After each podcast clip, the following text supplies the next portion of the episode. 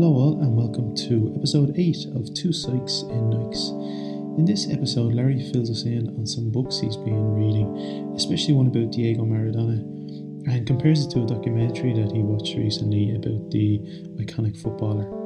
And Jody, that's me, discusses Bill Simpson, who was a safety pioneer in motorsport in the 60s, 70s, and 80s, and he passed away a couple of months ago.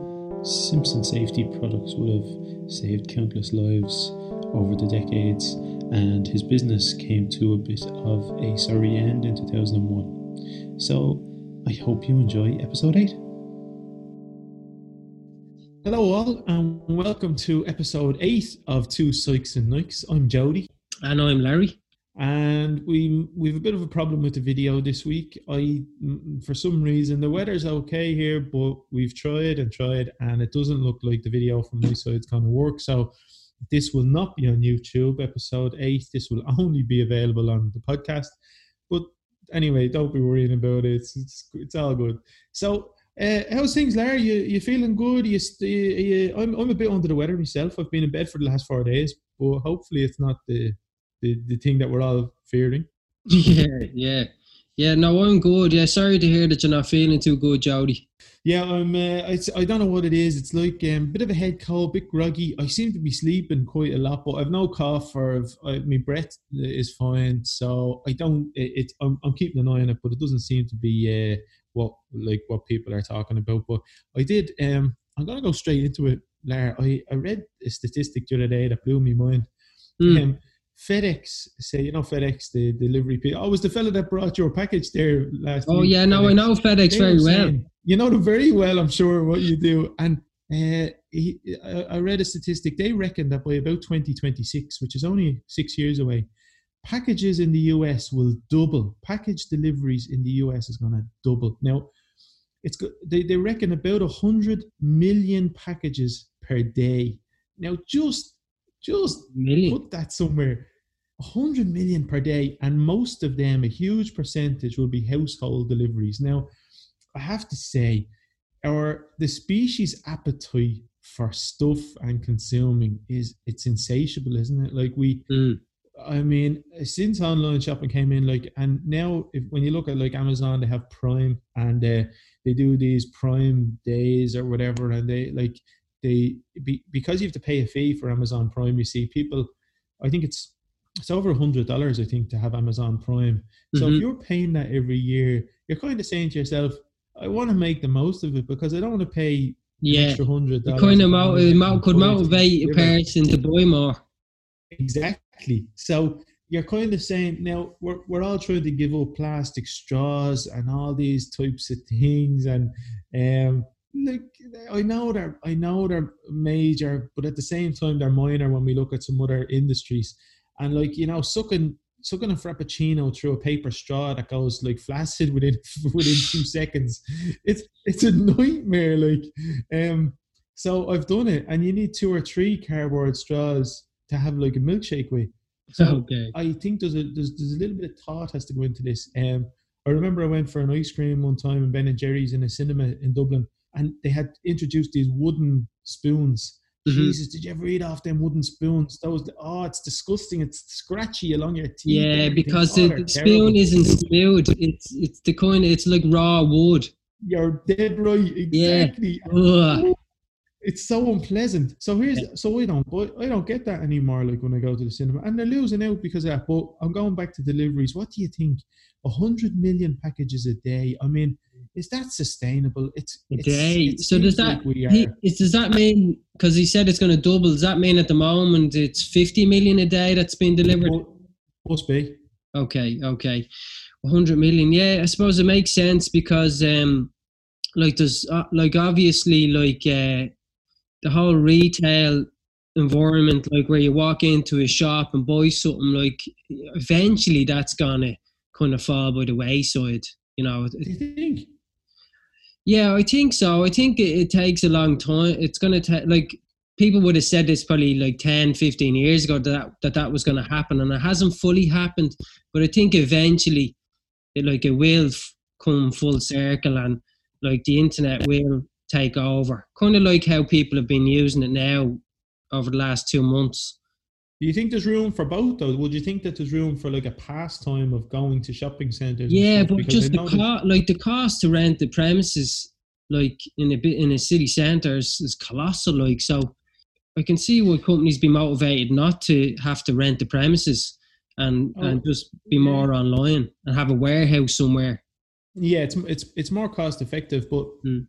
Um, I would do a little bit of, of, of research in this area, and I know Japan Japan are big into um, and they're they're they're developing at the moment a lot of retail spaces in train stations because the train uh, commuting by train is starting to fall a little bit. So these these people that operate these these fairly massive stations have said, well, how are we going to bring in extra extra money? Mm. and we are going to start putting retail in there so they're but they're actually building like multi-story shopping centers where the trains so it's not just like let's put a few little lunch spots in there like they're going to town on this.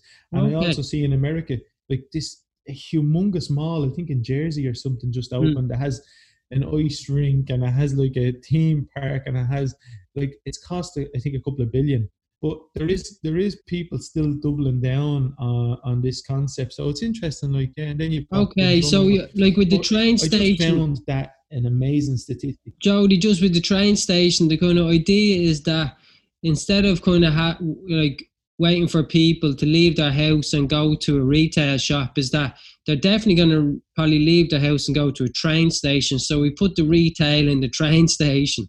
exactly Yeah, where people are going to go to the train station. So while they're there, they can pop in to do the retail shopping. exactly so so say say you're regularly your, your regular customer was spending 10 euro a day say on their return train fare but now Mm. they might spend 20 or 30 a day if they're stopping for something to eat or if they're if they're Mm. gonna go upstairs and actually buy an item or browse so all of a sudden then you've you've increased that margin but um yeah it's just it's a whole interesting topic and i mean my own brother is a courier he's in that business um and like it's great to get stuff delivered. Like we all get a buzz out of a box coming but it is it's it's quite scary as well that we do seem to be i mean people seem to shop on a daily basis. It's i think it's mad. So uh, Well, well, actually, so- just, There- There's just to finish up on that, like with regard to ship and packages, the the big concern for me would be like I've received packages right, and it'd be this small item in a big box with loads of paper cushioning the item so it doesn't get damaged. And like if they're if it's gonna double in the next X amount of years, like from half, half 50 million to 100 million a day, the packaging that it's all the cardboard boxes that are required and the the bubble wrap and all these things like all that just gets thrown straight into the bin like so that's that's a colossal amount of waste that's going to be generated Yeah, sometimes you get a little item and actually, like, it's hanging on the shelf. Like, we just got a webcam from Logitech before the virus kicked mm. off, and Genie hanging on the shelf. It was a, it was quite a substantial box, and then you get it home and you open the box, and the webcam is like oh no two inches by three inches. Yeah. It's it's crazy. Like right on the shelf because you're going, oh look what we're getting for ninety euros. Yeah. But but you got half that box wouldn't be drawn. They'd be like tiny little camera for ninety euros. Like so, they have to they have to make it bigger. But um, yeah, I agree with you. Now the other thing, while while you're on that point, it's actually the speed of the delivery that's causing the issues as well. There, it's uh, Mhm. it's if you want it that day or the next day, it's exponential the amount of, of effort that it takes to get your package the next day instead of like three or four days. Because what companies do is if, if you've got three or four days to deliver it, they can group it with other things. Yeah they can, the driver might be bringing out 50 deliveries. yeah Whereas if you wanted the next day, the driver might be bringing out five deliveries yeah. because you need that the next day. So Mm. they need more vans, more drivers, more options. So it's it- it's not going to affect all our choices. Mm, mm, yeah for sure yeah, for sure and the costs as well like to that yeah for the environment and It's something we're going to have to think about. But uh, Mm. so what's what, what, what have you been? Have you been? Uh, have you been doing that and reading that? And have you been? Yeah, well, I've mentioned a few times. I think that I've kind of been putting the devices like my laptop and iPhone in the car in the basement, and I, I took it to another level this time. I dropped them over to my mother's house. Um, to get them. So, so they're not even in the in the vicinity now. Okay, No. they're as geographically as far away as possible. And Lara, come here. When the if if the police stopped you and said, uh, "Hey, son, um, listen, you're out and about here today. Uh, what's what's the reason? I've just have to get rid of my iPhone. Uh, I just Yeah, I can't look at it anymore." I have an excuse ready. Like it'd be like, uh, yeah, something to do with my mother. You know. Okay, okay, Yeah. No, I have to check on my mother. Uh, but the truth is, like, I'm dropping over my computer. you know. I think. Okay, but it's giving you more time to do other stuff, is it? Yeah, well, yesterday I read like uh, four different books. You know, not from cover to cover. Now, um, I'm not like uh, Bill Gates It's- goes. Alf Alf used to be a speed reader. I remember that show. Alf used to do the little alien thing. Yeah, Yeah, so I read read. the page and the. Go yeah, so um, yesterday I had no devices, so I read like four different books, and um, one, yeah, the first one I read was uh, a book about existentialism. Um, Right.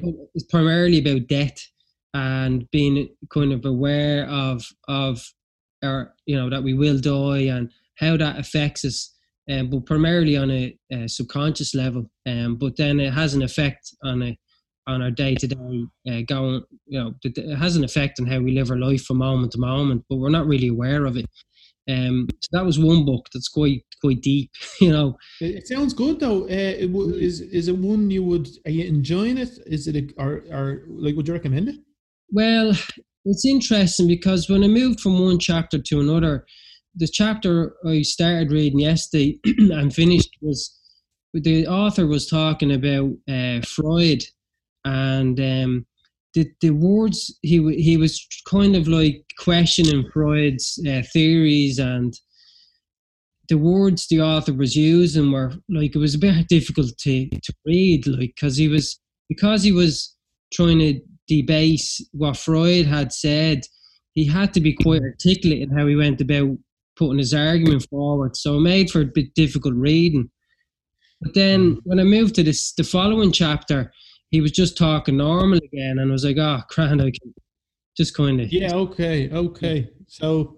uh, Yeah, it's an area that I've probably as you get a bit older, you start to look at more. Like in me, in my twenties, I probably wouldn't have even batted an eyelid at it. But when you, maybe if you go through it, maybe if you go through a bit of loss, um, and you're, it's it's kind of it's there, not in a not in a bad way or a heavy way, but in actually like a, I don't know, in a stabilizing way, isn't it? Yeah, yeah, it's like um, well, my motivation for reading this is it's part of me cour- course I'm doing in college, so that's really what motivated me to read it. But on a personal level, yeah, of course, it's like I'm, uh, you know, I'm nearly forty now, so I'm not getting any younger. So yeah, these things I think become more interesting or relevant as you get older. You know, Mm. whereas in your twenties, like you're just living your life and you know taking more risks and yeah. Yeah. So yeah, that was the first book I started reading, and then I moved on, and I uh, had ordered after watching the Maradona documentary, um, which I highly recommend. It's from the same guy who made Amy, um, the documentary about Amy Winehouse and Ayrton Senna. Yeah, oh, you were saying about this, and I haven't watched it, Larry. But I, I actually I want to watch this because I, I, I liked Senna, and I do like. Um, I, I'm, I'm I'd like to find out more about Maradona. You said it's on YouTube, did you? It's actually on YouTube. Yeah, you can just Google it and watch it uh, on YouTube Okay. free. Okay. And um, the the soundtrack on the Maradona documentary is amazing. It's absolutely Okay. amazing. I'm looking forward to that now. Yeah, I'll, I'll definitely watch that this week. So yeah, so I ordered because I enjoyed the documentary and I in- listened to an interview with the creator of the documentary, and he mentioned that what motivated him to make that uh, doc documentary was he read a book called The Hand of God, and it's about Maradona's life. So um, I ordered the book and I got it the other day, and I started reading it yesterday. You were one of them uh, 50 million packages. You, oh, unbelievable.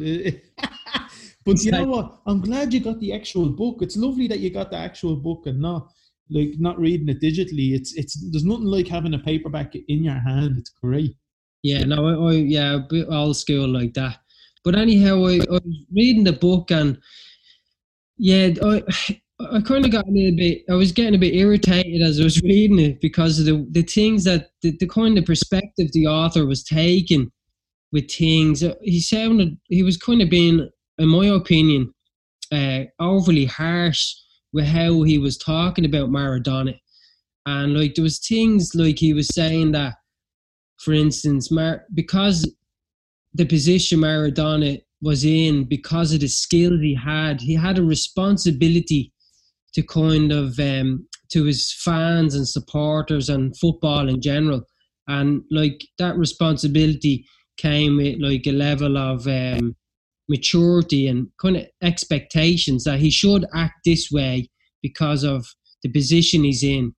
And I just was saying to myself, the guy grew up in like a shanty town, literally in a in a in a, a hut that his father built with his own hands there was some I think like corrugated metal.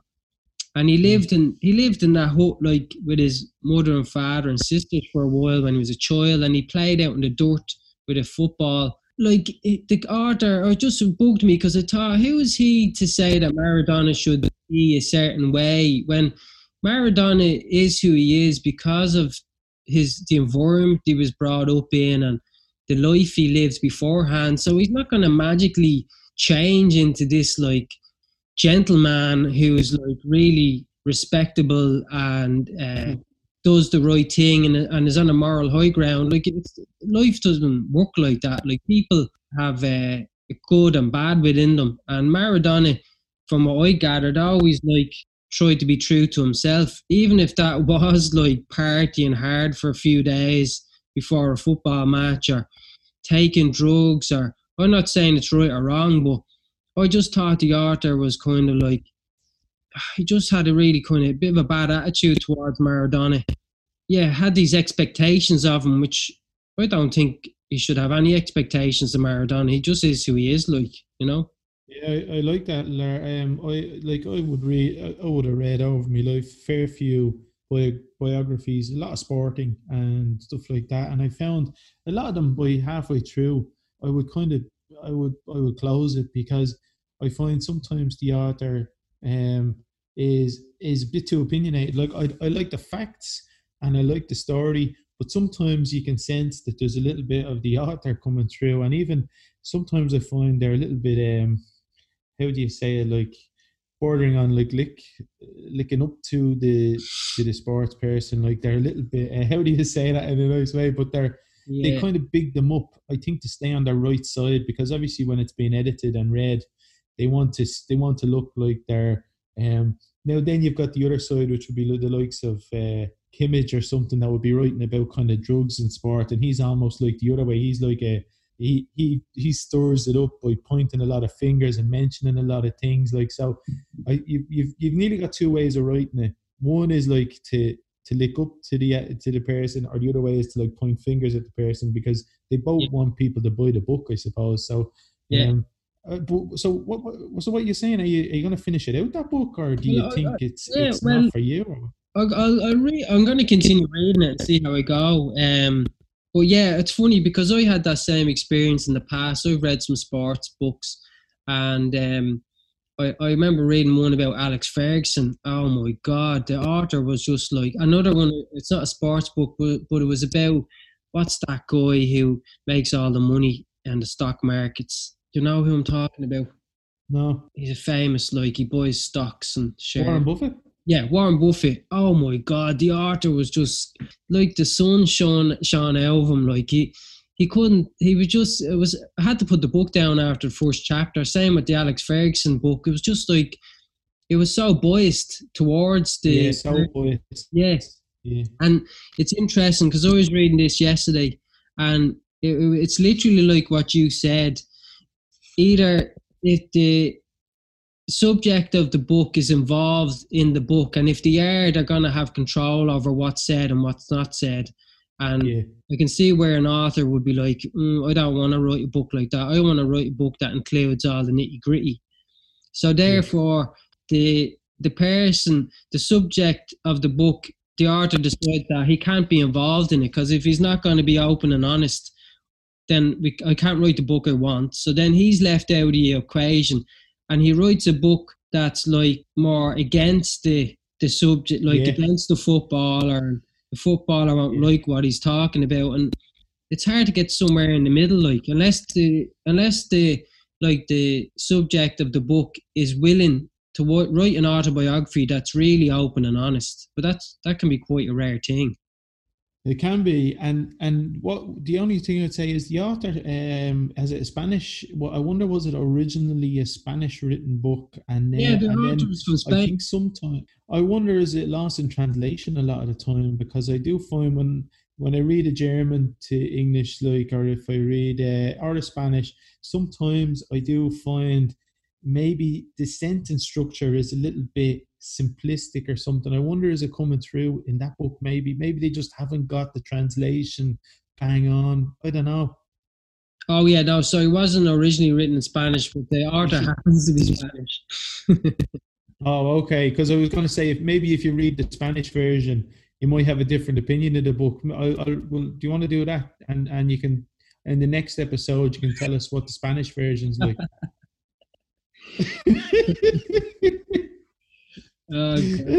Um, so yeah, and then uh, what were, and then the other books. What was what was was there anything else you, you you looked at over the weekend? yeah, I was actually just reading another book called The Alchemist. Have you ever heard of that?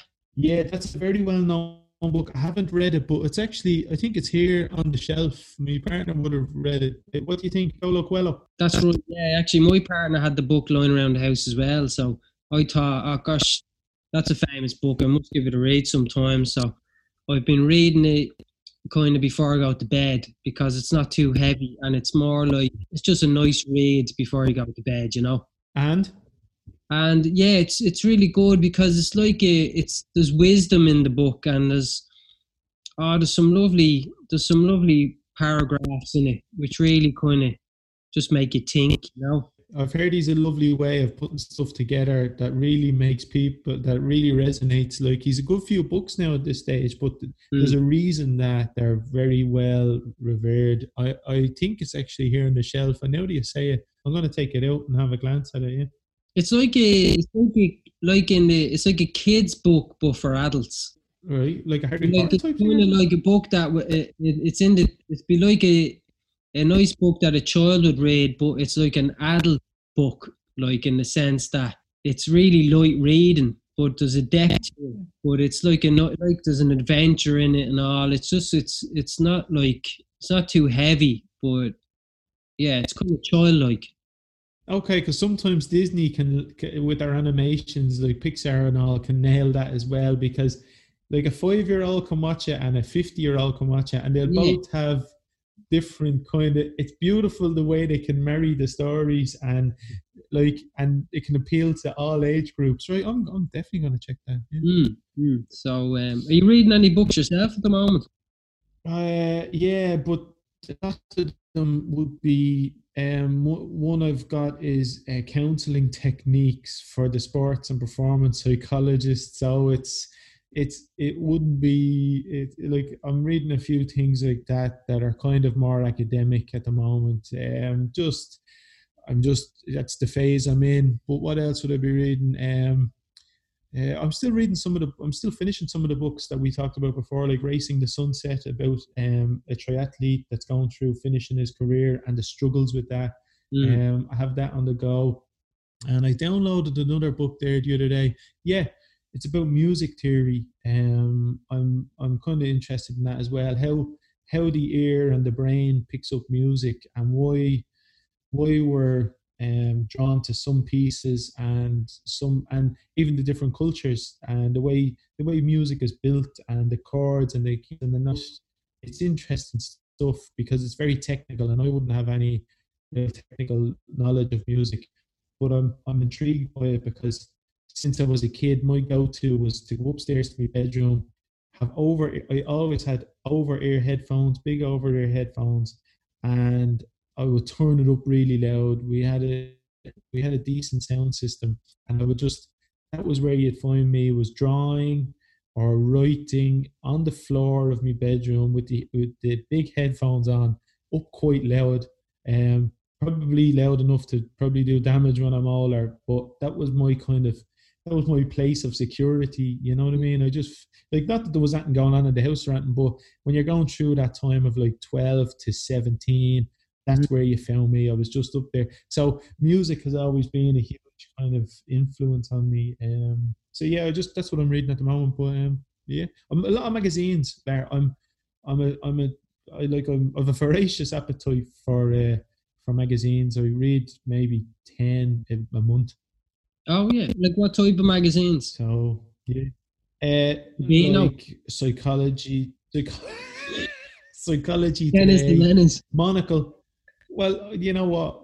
That was what I had every Christmas. I got the the, the Beano and the Dandy annual every Christmas. Like, ah, yeah. Um, and I I loved them. Oh, up until I was about 17, 18, I was still getting them. But what would I? Uh, well, I was telling you a few: the Atlantic, the Monocle, um, uh, or just Monocle. It's not there. Um, I, a lot of car magazines, a lot, a lot of a lot of car magazines, maybe three or four car magazines. Um, do you know what? Over the years, I could literally go in to a, a shop and buy. It could be anything. Could be a woodworking magazine. I'd have that there.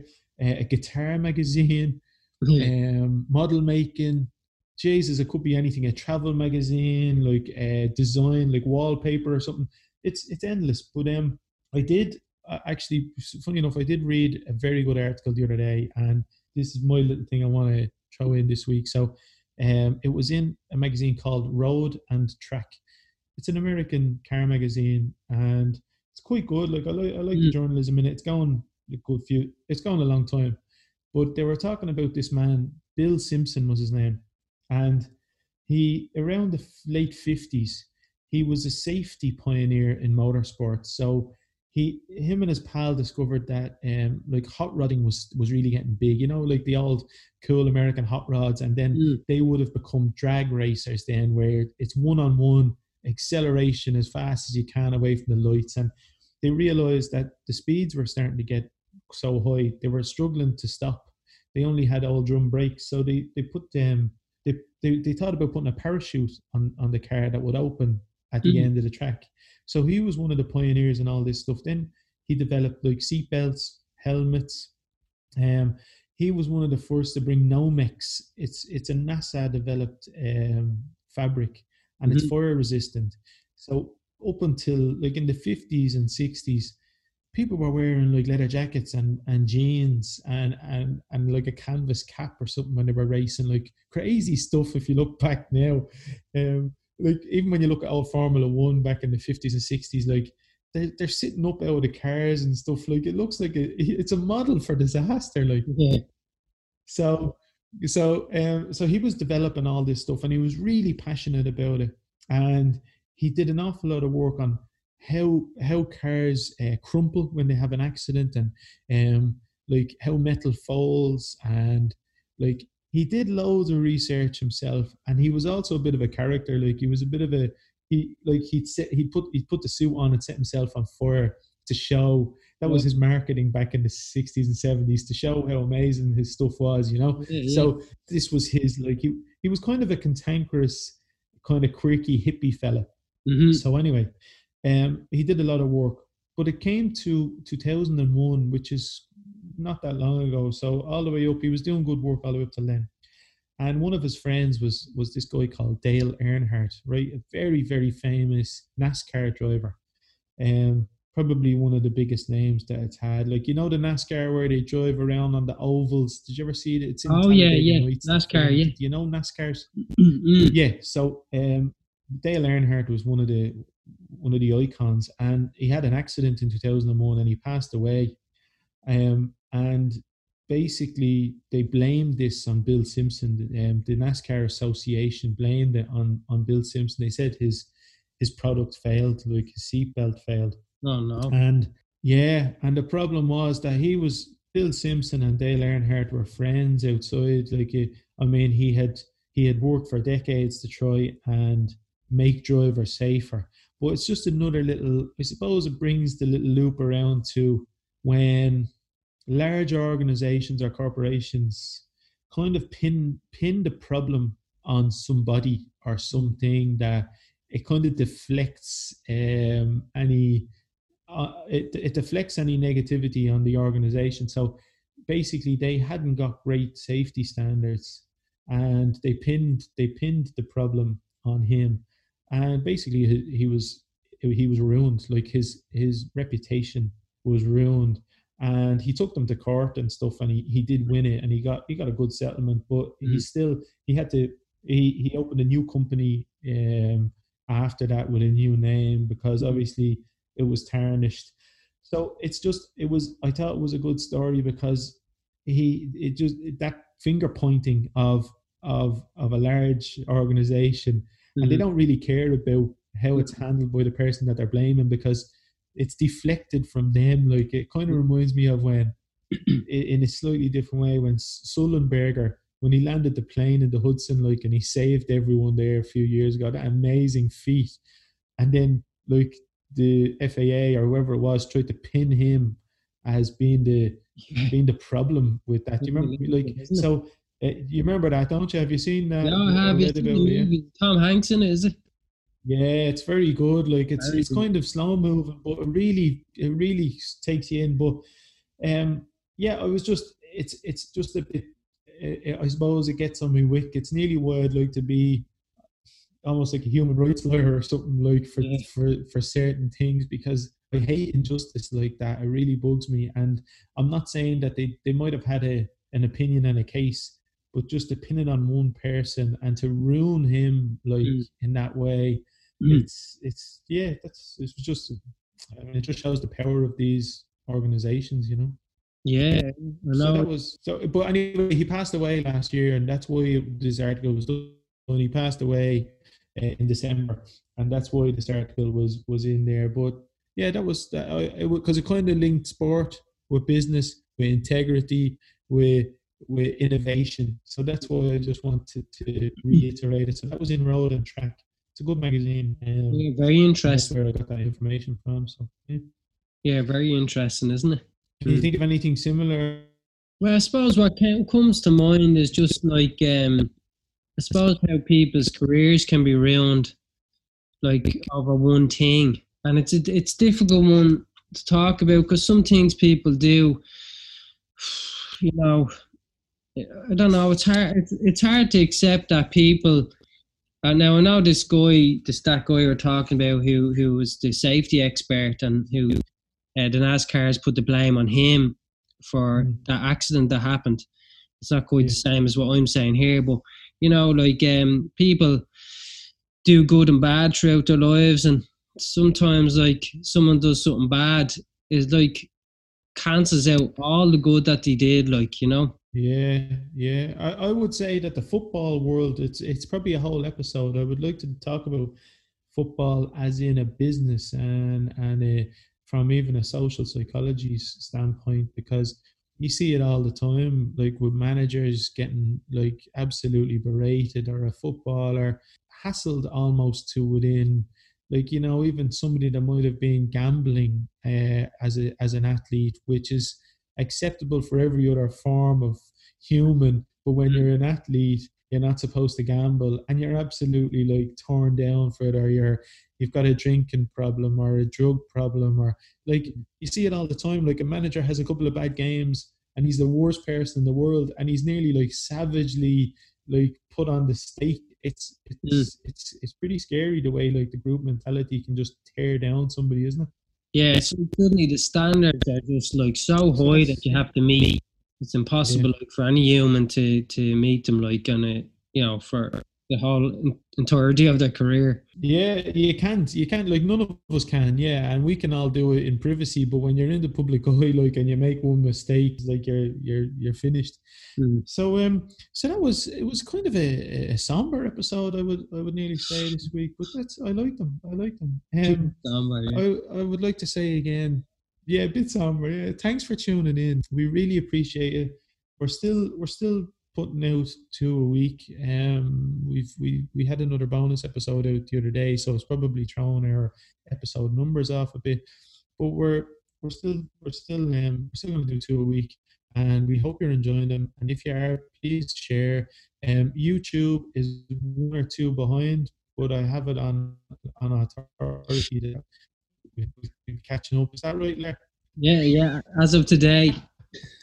so uh, so listen we so thanks again and we will see you for episode 9 in a couple of days. So yeah thanks a mil. Cheers. Thanks everyone